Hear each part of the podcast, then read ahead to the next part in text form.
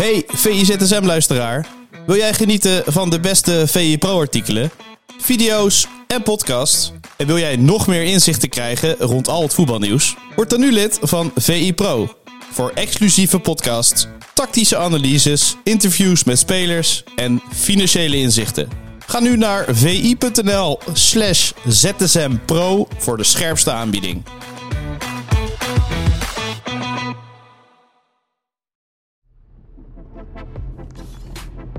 Goedemorgen en welkom bij een nieuwe aflevering van VIZSM, de dagelijkse podcast van Voetbal International, waarin we jullie meenemen met het allerlaatste nieuws. Mijn naam is Jarno Verwij en zoals vaker zit ik aan tafel met hoofdredacteur Pieter Zwart. Goedemorgen. Goedemorgen. Goed geslapen, ondanks de beperkte uh, ja, uurtjes van slapen? Ja, korte tijd, maar we zijn er weer helemaal klaar voor. Precies, want jij was uh, gisteren in Rotterdam. Ja. Je hebt de wedstrijd Feyenoord-Rome van dichtbij mogen aanschouwen. Uh, ja, kort, normaal gesproken ben je natuurlijk analyse, maak je van achter je laptop. Wat is het verschil? Nou, nu had ik ook een laptop, maar dan was het Zeker. maar keek je af en toe nog wel naar het veld of niet? Ja, nee, zeker naar het veld. De wifi is ook niet altijd fantastisch uh, in de Kuip. Dus je hebt wel eens okay. dat je beeld uh, vastloopt uh, qua tweede scherm. Maar ja, het is lekker om het ja, vanuit hoog positie te kunnen zien. En je kunt natuurlijk ook zeker ja, individuele spelers en zo. Dat kun je natuurlijk ook echt goed inschatten als je in dat stadion zit. En wat ook leuk is, is ja, je ziet dingen gebeuren op het veld. Uh, en ja, nu krijg je de kans om dan ook na afloop daarover door te praten van... Goh, ik dacht dit te zien gebeuren. Wat was eigenlijk uh, het idee? Waar zijn jullie uh, mee bezig geweest langs de lijn?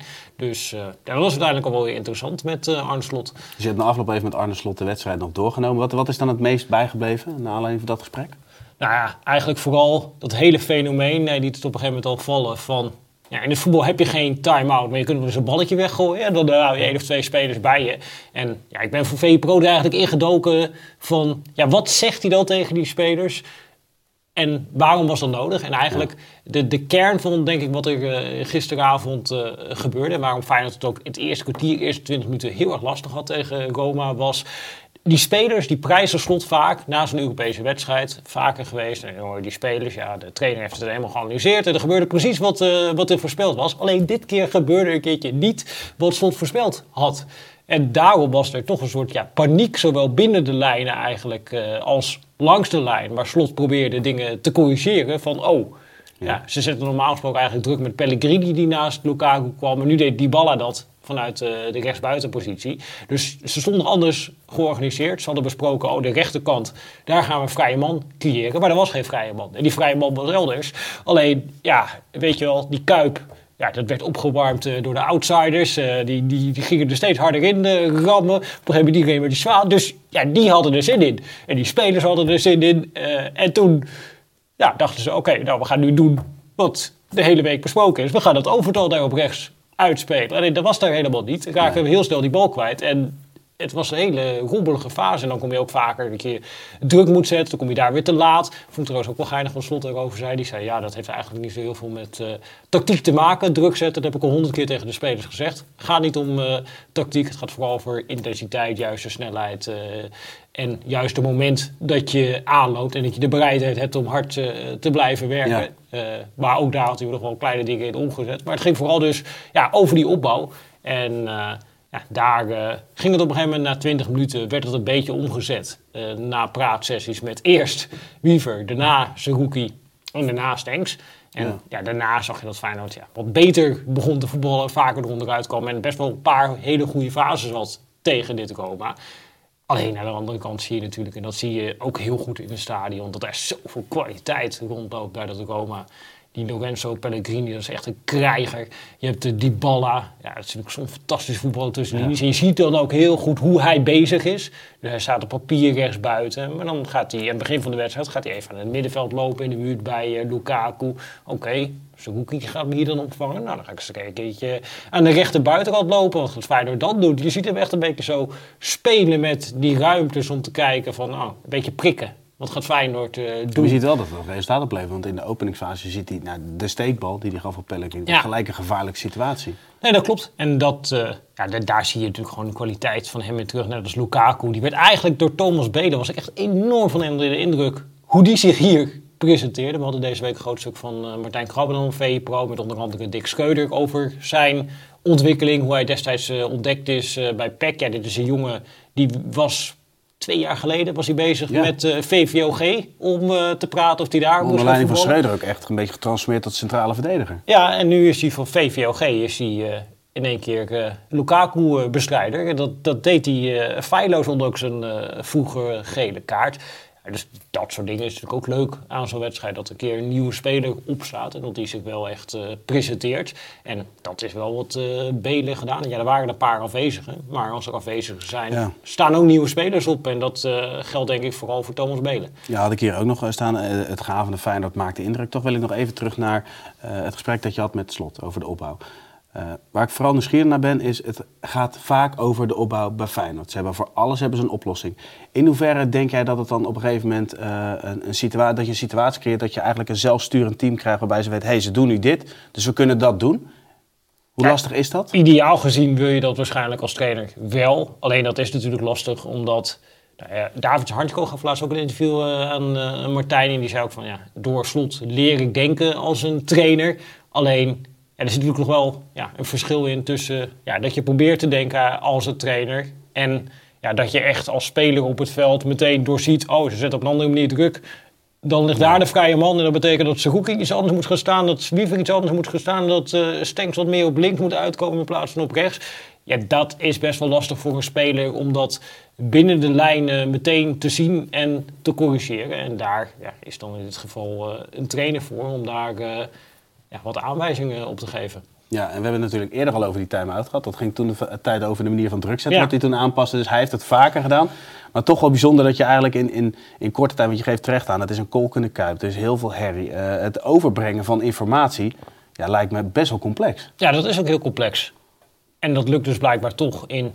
Ja, maar dat heeft denk ik wel te maken met wat jij zegt, zelfsturend team. Kijk, dit is natuurlijk waar ze het iedere dag over hebben. Waar is de vrije man en hoe kunnen we dan Ja, linies gaan uitspelen om uiteindelijk eh, met zorgvuldige opbouw tot eh, aanvallen te komen. En dan gaan ze ook niet iets doen wat ze nog nooit gedaan hebben. Maar dan is het meer van, ah, we wilden eigenlijk dit doen. We doen iets anders wat we ook al eh, kennen. En in het druk zetten is dat eigenlijk vaak ja, hetzelfde. Er zijn een paar variaties en daar kunnen ze makkelijk eh, inschakelen. En ja, dat, dat zie je dan nu terug tegen Roma. Ja, leeft een gelijk spel op. Is de goede uitgangspositie? Ja, eigenlijk niet natuurlijk eh, om naar Rome te gaan. Ja, het enige waar je je soort van aan kan vasthouden is dat dit is een ander team dan een Mourinho-team. Maar ja, dat gaat natuurlijk niet makkelijk worden. Nee, absoluut. Dan maken wij even de overstap naar Ajax Beudeglimt of Boerdeglimt. Wat is het? Beurden, moet je Beurde? zeggen. Oké. Nou ja, gisteren in de comments kregen we daar wat commentaar op. Dat we dat kennelijk niet goed hebben uitgesproken. Jij of ik, ja, wie zal het zijn? We, we- we het- spraken het allebei niet goed uit. Nee, Alleen als je, het wel, team, als je het wel goed eh, gaat eh, uitspreken, dus iedere keer beurden gaat zeggen, dan ja, word je ook een beetje moe van. Klopt, ja. Dan ligt, de focus op, dan ligt de focus op de verkeerde zaken. Maar laten we kijken. ehm maakte indruk, was gevaarlijk. Ehm, ik had Michel Abink net op de redactie even gesproken. En we, we hadden het kort over die wedstrijd. En hij gaf aan van ja, oké, Ajax had soms wel de bal. Maar op het moment dat ze eruit kwamen, leek het wel een gele golf. Zo snel kwamen ze eruit en zo eh, makkelijk kwamen ze, en dat vooral, zo makkelijk kwamen ze tot kans. En dan kom je tot het stuk van, we hebben het vaker gehad over restverdediging, organisatie. Maar het lijkt nog steeds best wel openstaan bij Ajax. Dat klopt. Van Lijkt, Planting had natuurlijk ook die analyse op VI Pro over het middenveld en de problemen daar.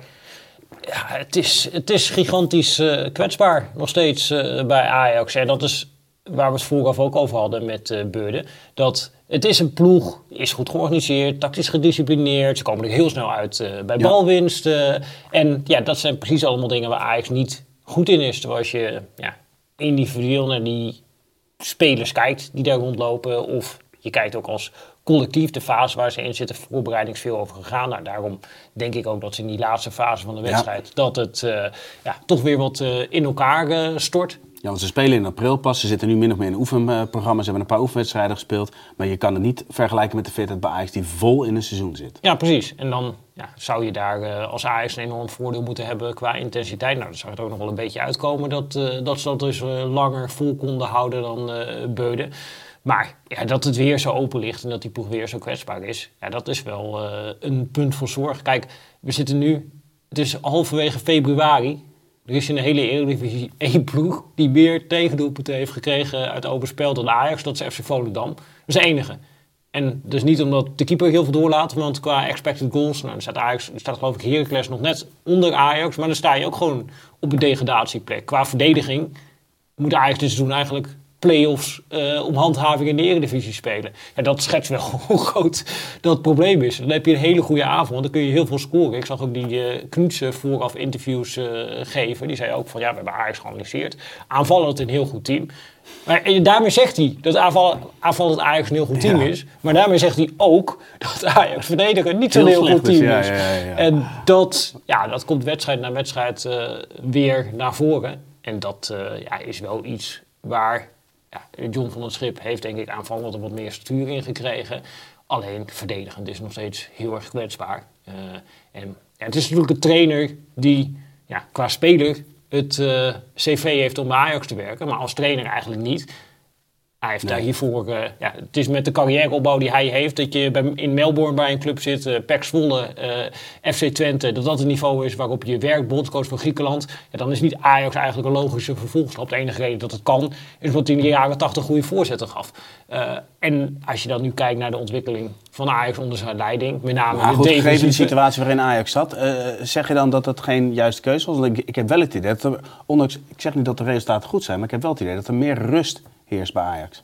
Nee, zeker. En hij heeft. Dus uh, hij, hij, is op een moment is hij ingestapt dat het heel erg lastig uh, was. Uh, alleen, ja, je moet ook reëel blijven kijken. Je hebt natuurlijk altijd zijn persoonlijke situatie, maar reëel blijven kijken naar de ontwikkeling van het team. Nou, dan kun je zeggen, oké, hij heeft nou, ervoor gezorgd dat spelers zich weer betrokken voelen, dat het weer echt een team is geworden, dat ze een enorme opmars hebben doorgemaakt op de ranglijst. Alleen je moet ook zeggen, defensief ja, schort er gigantisch veel aan. En dat is ook uh, de, ja, de pijnpunten blijven nog wel steeds. Want het is inderdaad, de restverdediging hebben we het over gehad. Maar bijvoorbeeld, uh, ik, ik, ook het stuk van Ajax zoekt nog steeds naar het ideale middenveld. Nou, dat klopt. En nou ja, Lendy Godek vroeg bijvoorbeeld ook voor de wedstrijd aan hem van... Goh, nou, hoe kijk je daar nou tegenaan? Hè? Dat, dat vaak een tegenstander een overtal kan creëren op het middenveld. En hoe moeten jullie dat nou eigenlijk verdedigen?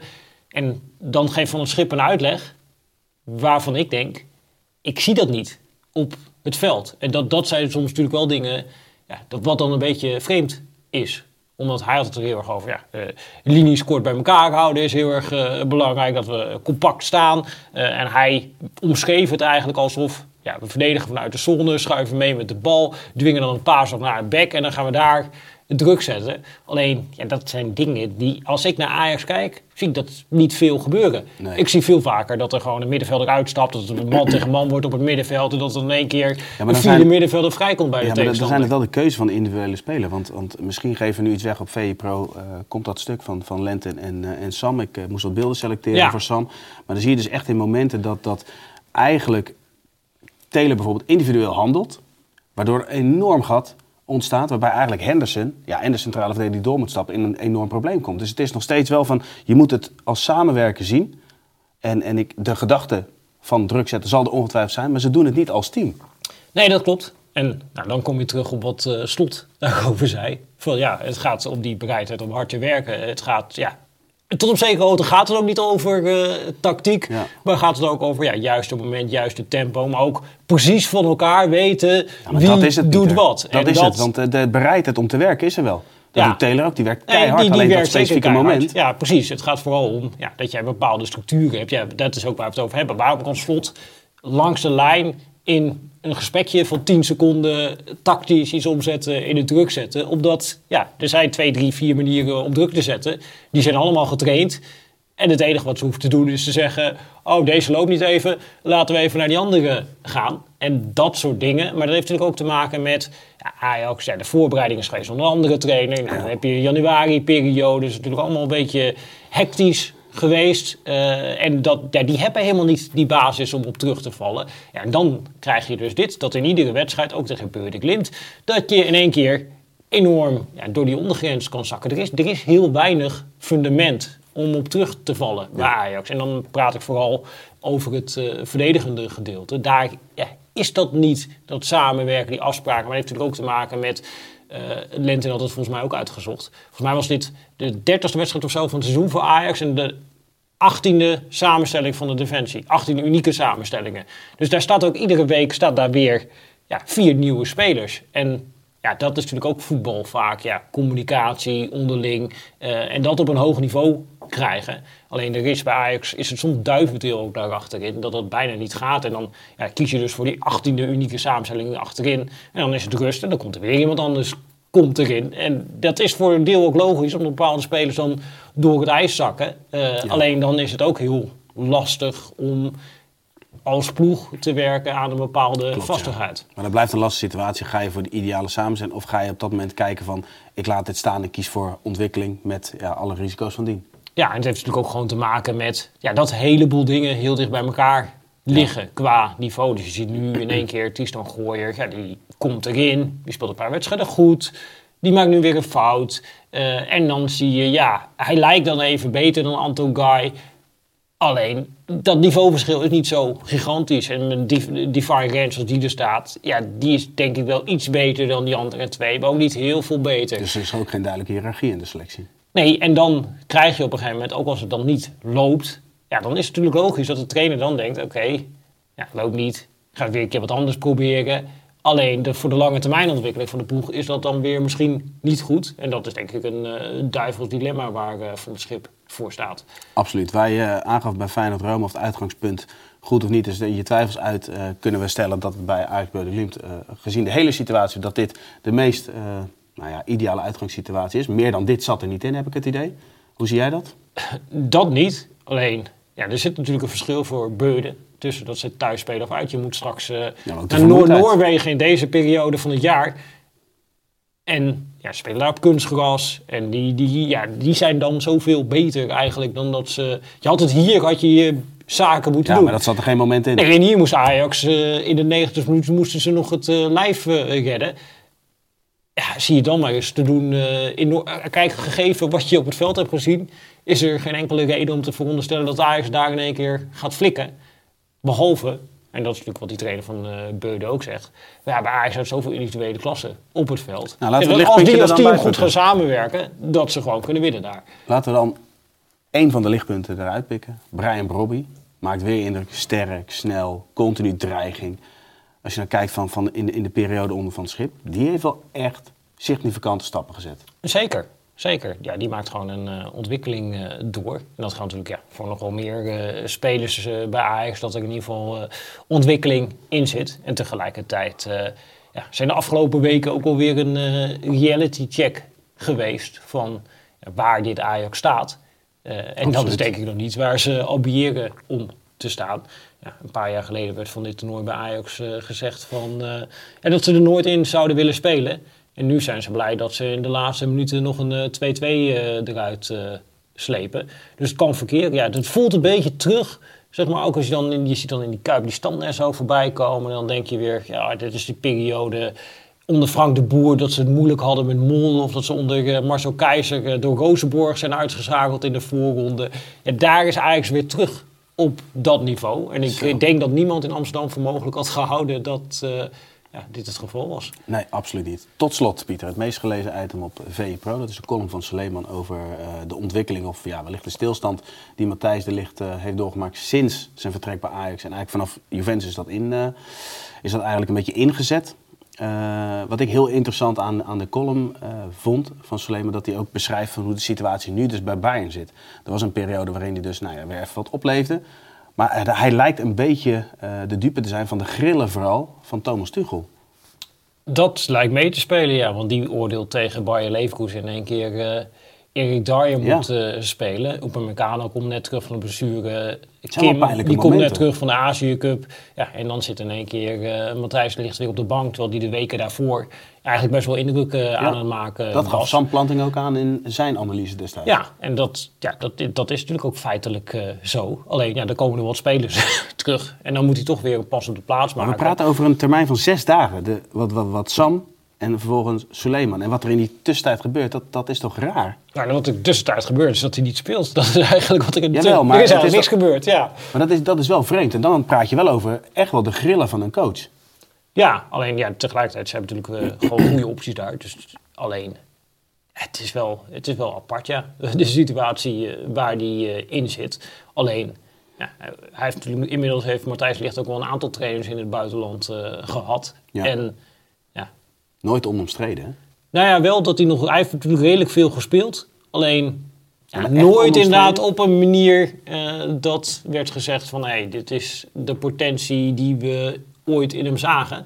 Eh, dus ja, dat begint dan wel zorgwekkend eh, te worden. En hij houdt daar natuurlijk ook gewoon goede concurrenten bij Ja, Bayern. absoluut. Dus ja, richting het toernooi wat eraan komt in de zomer. Ja, Ronald Koeman zal het ook volgen.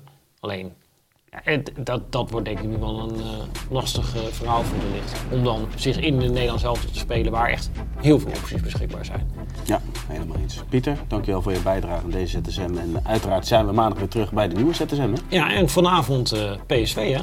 Absoluut. Absoluut. Dus, Jij bent echt niet te stoppen. Nee, we kijken, kijken we weer naar uit. Richting Dortmund wordt, wordt interessant. Precies. Pieter, dankjewel en tot de volgende. Tot de volgende.